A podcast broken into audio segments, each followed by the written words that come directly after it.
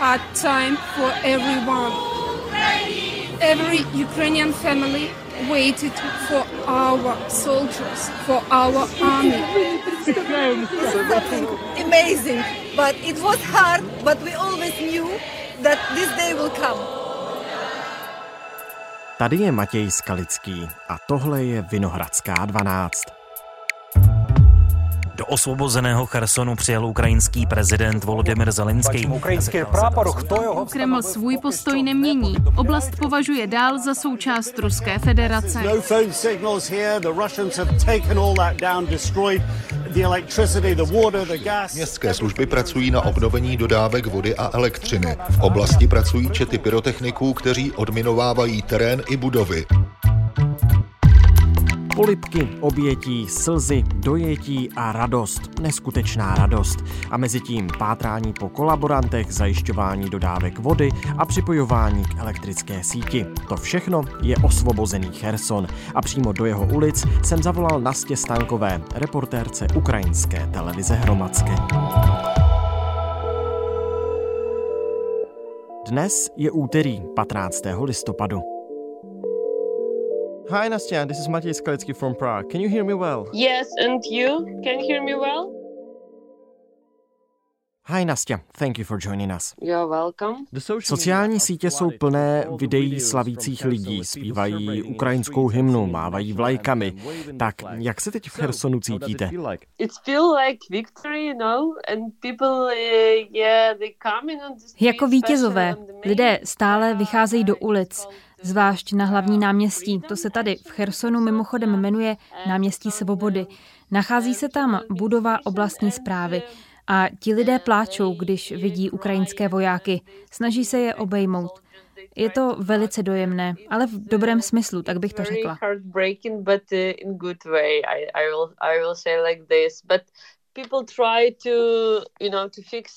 Teď už je situace klidnější, lidé se už tak nějak snaží postarat sami o sebe.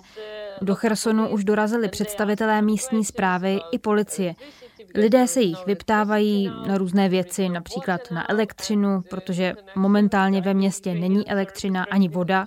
Chybí taky spojení. Ukrajinské úřady se snaží ve městě obnovit signál, myslím tedy ukrajinský signál, protože Rusové všechno zničili. Jediné místo, kde mohli zdejší lidé během posledních tří dnů chytit aspoň ruský signál, se nachází u Dněpru, v ulicích blízko řeky, protože ruský signál přichází z levého břehu. Je to velmi zajímavé, byli jsme se na to podívat. Lidé se vlastně musí přiblížit až k frontové linii, kterou představuje řeka Dněpr. Mají pochopitelně strach, protože z protějšího břehu je můžou rusové ostřelovat. Přesto tam ale jdou, snaží se chytit ruský signál a zavolat svým příbuzným. A to prostě proto, že už víc než týden jsou bez spojení a jejich příbuzní mimo Cherson nemají tušení, co s nimi je. They don't know what's happened with them. Kolik lidí teď v Chersonu vlastně je? Official numbers I was talking Oficiální uh, údaje. Včera jsem mluvila s hlavním představitelem policie v Chersonu a on mi řekl, že počet lidí, kteří se nacházejí v Chersonu, se pohybuje kolem 86 tisíc. Před ruským vpádem na Ukrajinu to bylo asi 320 tisíc. 320,000. A jak v těchto podmínkách lidé dokáží žít? Už jste zmínila, že ve městě není elektřina, jsou problémy s připojením, s dodávkami vody. Víte, Nezdá se mi, že by to lidé ve městě tak těžce snášeli, že by to pro ně byl takový problém. Popisují nám, že nejtěžší pro ně byla okupace a čekání na to osvobození. Říkají, my chápeme, že nemáme vodu a nemáme elektřinu, ale to může počkat. Policie mi sdělila, že dát do pořádku elektřinu pro celé město, obnovit infrastrukturu ve všech čtvrtích, bude trvat zhruba měsíc.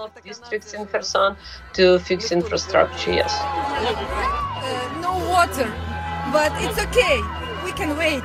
We can wait, but the more important, Ukraine back here. here. The Russians have taken all that down, destroyed The, the electricity, the water, the gas, everything here is in a bad situation. Kherson čekají navzdory propuklé euforii těžké časy. Ve městě vůbec nefunguje elektřina a obnovení dodávek by mohlo trvat přibližně měsíc. V rukou okupantů byl 254 dnů. Místní proti ním dlouho protestovali. Stejně jako na mnoha jiných místech musíme nejprve zajistit bezpečnost. To znamená hlavně miny. Jsou na ulicích i v budovách a jejich velké množství. Budeme.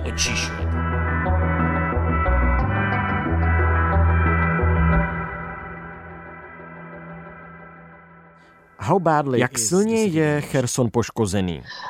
It's okay. Actually because it wasn't destroyed by Russian because Russian Vlastně je na tom docela dobře, protože Rusové ho nepoškodili, přišli velice rychle, město okupovali už 1. března.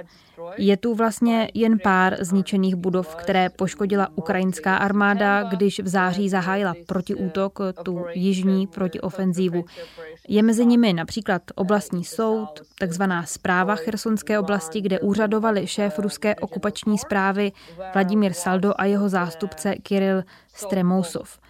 Tuto budovu ukrajinská armáda zničila 18. září, jestli se nepletu, je to v centru města. Zničen byl také jeden hotel, kde bydleli rusové a kolaboranti. Po tomto útoku se objevila zpráva, že při něm zahynul jeden z kolaborantů.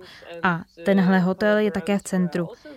Další ze zničených budov se nachází mimo centrum. Byl to obyčejný obytný dům, kde také bydleli ruští vojáci. Ukrajinská strana potom oznámila, že v důsledku útoků zahynulo 200 Rusů. Místní lidé nám ale říkali, že ruští vojáci budovu opustili ještě před útokem. Takže zatím nevíme, kolik lidí tam zemřelo a jestli vůbec někdo. Pár dalších zničených budov se nachází poblíž letiště v Černobajivce, které bylo těžce ostřelováno, a to hlavně během léta. Letiště je opravdu hodně poškozené, je tam taky spousta zničené vojenské techniky, tanků a materiálu. To se ale netýká přímo města, je to v jeho okolí.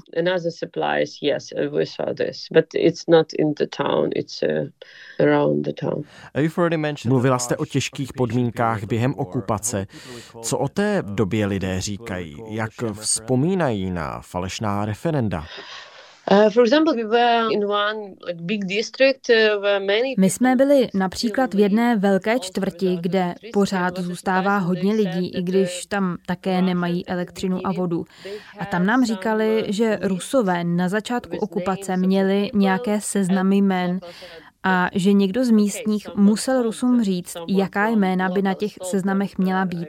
Šlo totiž o lidi, kteří během antiteroristické operace v letech 2014 a 2015 bojovali na Donbase, kteří sloužili v ukrajinské armádě. Rusové se je snažili najít a když někoho z těch seznamů našli, velmi tvrdě ho zbyli. Někteří lidé prostě zmizeli a nikdo neví, kde jsou. Rusové je odvezli a nikdo netuší, co se s nimi pak stalo a kde skončili. Jedna žena vzpomínala, že Rusové jí řekli, měli jsme vás víc potrestat, vy tady potřebujete diktaturu. A ona se jich zeptala, jak to myslíte víc? Vždyť my jsme se snažili nechodit po ulicích jen proto, abychom Rusy nepotkali. Tolik se jich báli. like a dictatorship. Uh, we should uh, make here a dictatorship. And she said, how more? Like we try to... No a k tomu referendu ano, někteří místní k referendu přišli a říkali ostatním, aby se ho také zúčastnili, ale lidé radši prostě zůstali doma. To aspoň vyprávěli ti, kterých jsem se ptala.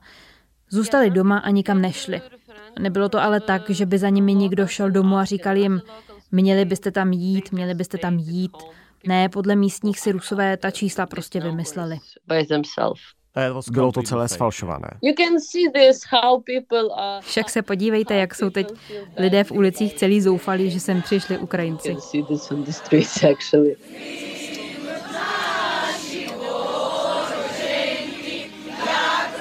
This is what liberation looks like. This is what liberation feels like. Pokračuje mezi tím odminovávání města.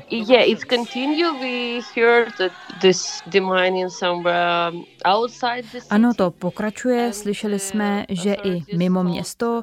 Úřady nám sdělili, že to bude trvat ještě pár týdnů a proto i požádali lidi, aby se do města teď nevraceli. Ale oni se vracet chtějí.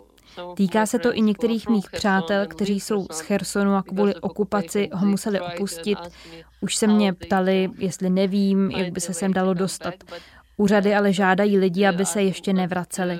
Na některých místech ve městě také stojí policisté, například před radnicí, a říkají lidem, aby nechodili dovnitř, protože panují obavy, že to tam mohlo být zaminované. Totéž se týká i jiných budov, kde před ruskou invazí sídlily místní úřady. Звідки ти приїхав? Не розумію по-українськи. Откуда ти приїхав? Viděl jsem na sociálních sítích video se zadrženým ruským vojákem, který byl v přestrojení za civilistu. Ty воєнний? Да. Какой части ты служил? А, 69-я бригада особого прикрытия. So what does the police, co s takovými lidmi pak vojáci a policisté dělají a pátrají teď po městě po dalších? Třeba i po kolaborantech?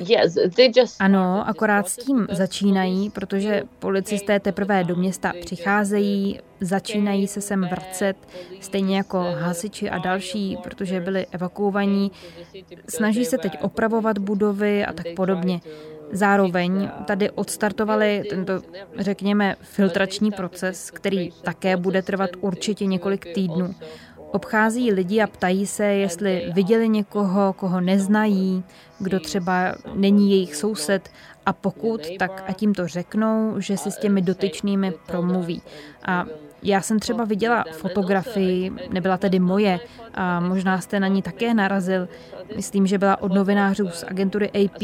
No a ta zachytila situaci z jedné chersonské ulice, jak tam místní trestají dva muže. Oh, I haven't seen that. Aha, tu jsem neviděl. No, zkrátka jsou tam vidět místní a dva muži, kteří pravděpodobně spolupracovali s Rusy.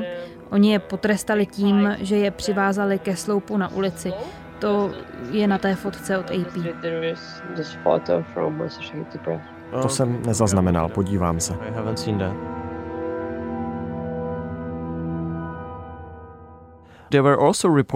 Ještě se chci zeptat, objevovaly se zprávy o tom, že Rusové z Chersonu ukradli několik vzácných historických věcí, třeba obrazy Olexie Šovkuněnka z Muzea umění a nebo rakev Grigorie Potěmkina. Máte ponětí, kde by teď mohli být? Or let's say stole them. Do you have any idea where they could be right now? I don't know because they are looters and we see No nevím to, prostě jsou to zloději. Vidíme to všude a pořád. Místní se smáli, když nám říkali, že jejich sousedy Rusové vykradli a vzali jim třeba pračku a popisovali nám, Víte, když tohle vidíte v televizi, říkáte si, no to snad ani nemůže být možné, vždyť to je přece šílené. Ale když to vidíte na vlastní oči, když vidíte, jak se, jak se snaží opustit město a utéct s těmi ukradenými věcmi od vašich sousedů, s tou pračkou nebo dalšími elektronickými spotřebiči, je to prostě, je to prostě střelené ale děje se to pořád. Slyšeli jsme je. Slyšeli jsme, jak projížděli kolem Čornobajivky. Když už tušili, že budou brzo ustupovat, tak začali odvážet pračky a ledničky. Vypadalo to fakt směšně, protože dokud tohle člověk nevidí na vlastní oči, tak tomu nevěří. Jo. No, nevěříš, že to, da. A pokud jde o tu Potěmkinovu rakev, oni ho vnímají jako jejich hrdinu, myslím tím z historického pohledu, no a asi to vnímají tak, že by měl být u nich, nevím. Ale jak víme z historie, tak ta rakev byla nejspíš vykradená už asi před sto lety, a to Rusy. Takže je to stále se opakující příběh. No a možná v té rakvi už žádné Potěmkinovy ostatky řadu let nejsou. No a ze zoo ukradli mývaly. Ono z toho existuje i video, jak ty mývaly kradly, možná jste ho taky viděl. A k tomu se váže takový vtip, že mýval je dobrý k praní prádla. A rusové si asi mysleli, že se jim můžou hodit podobně jako ty pračky, které odnášely. Helpful if I clean the. Já jsem se právě divil, proč sakra rusové kradou mývaly. A nejen mývaly, lamy, vlky, osly, ale stejně proč zrovna ty mývaly. Tak možná právě kvůli tomuhle, že jim vyperou to prádlo. Nevím, je to úplně šílené, ale existuje to video, jak je kradou. Так, резко нужно открывать. a rusové taky ale ukradli dva památníky, a to ruského admirála Fyodora Ušakova a knížete Gregorie Potěmkina, někdejšího ruského správce Krymu.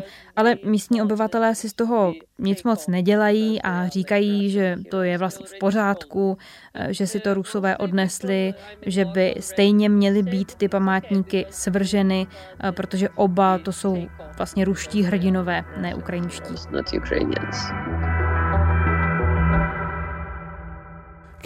Byla jste svědkem nějaké přípravy armády na ostřelování druhého břehu Dněpru? Jaké jsou teď vlastně plány vojáků na jihu Ukrajiny?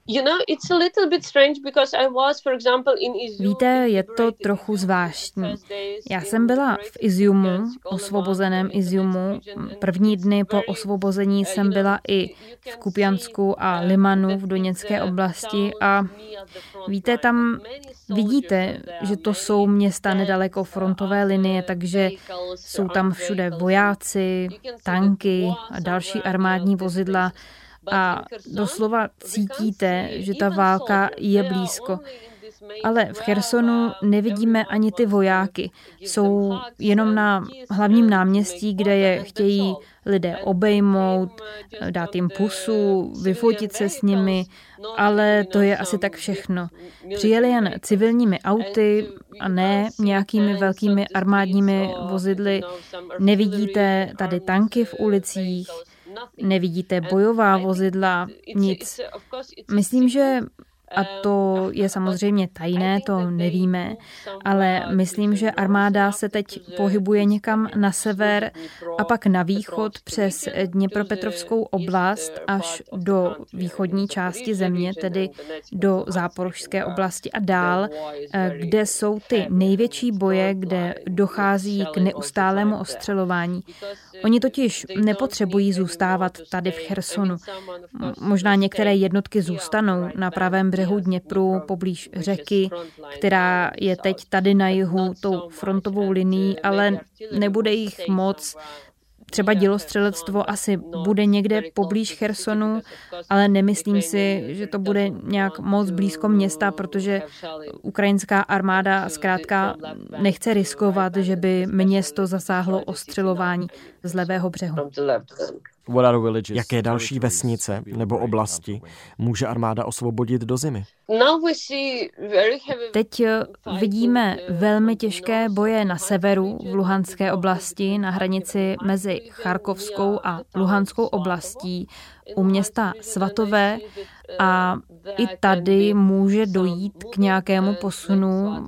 Možná to město může být také osvobozeno do zimy, ale víte, když jsem se ptala třeba právě na tu zimu, jak těžké boje v zimě budou, eh, vojáci říkali, že když invaze začala toho 24. února, tak eh, potom ještě po celý březen byly teploty pod nulou. Bylo třeba i minus 11 stupňů. A musíme si uvědomit, že to bylo velmi těžké období. Byl to začátek invaze, kdy Ukrajina a hlavně Kijev čelil tvrdému ostřelování a vojáci zkrátka bojovali. Takže teď říkají, že i když přijde zima, jsou připraveni bojovat dál, chtějí bojovat dál. Většina neočekává, že by se válka přes zimu zastavila, že by na frontě přes zimu došlo k nějaké pauze. A pokud jde o ten další vývoj, tak možná dojde ke změně situace v záporožské oblasti, protože se na tamní frontovou linii přeměstňuje hodně Rusů, doteď tam přitom byl klid, tak možná se boje přesunou právě tam. in Zaporizhia region. Maybe something will move in there. We will see. We will cover that in our next episodes. Thank you very much again for your time. You're welcome.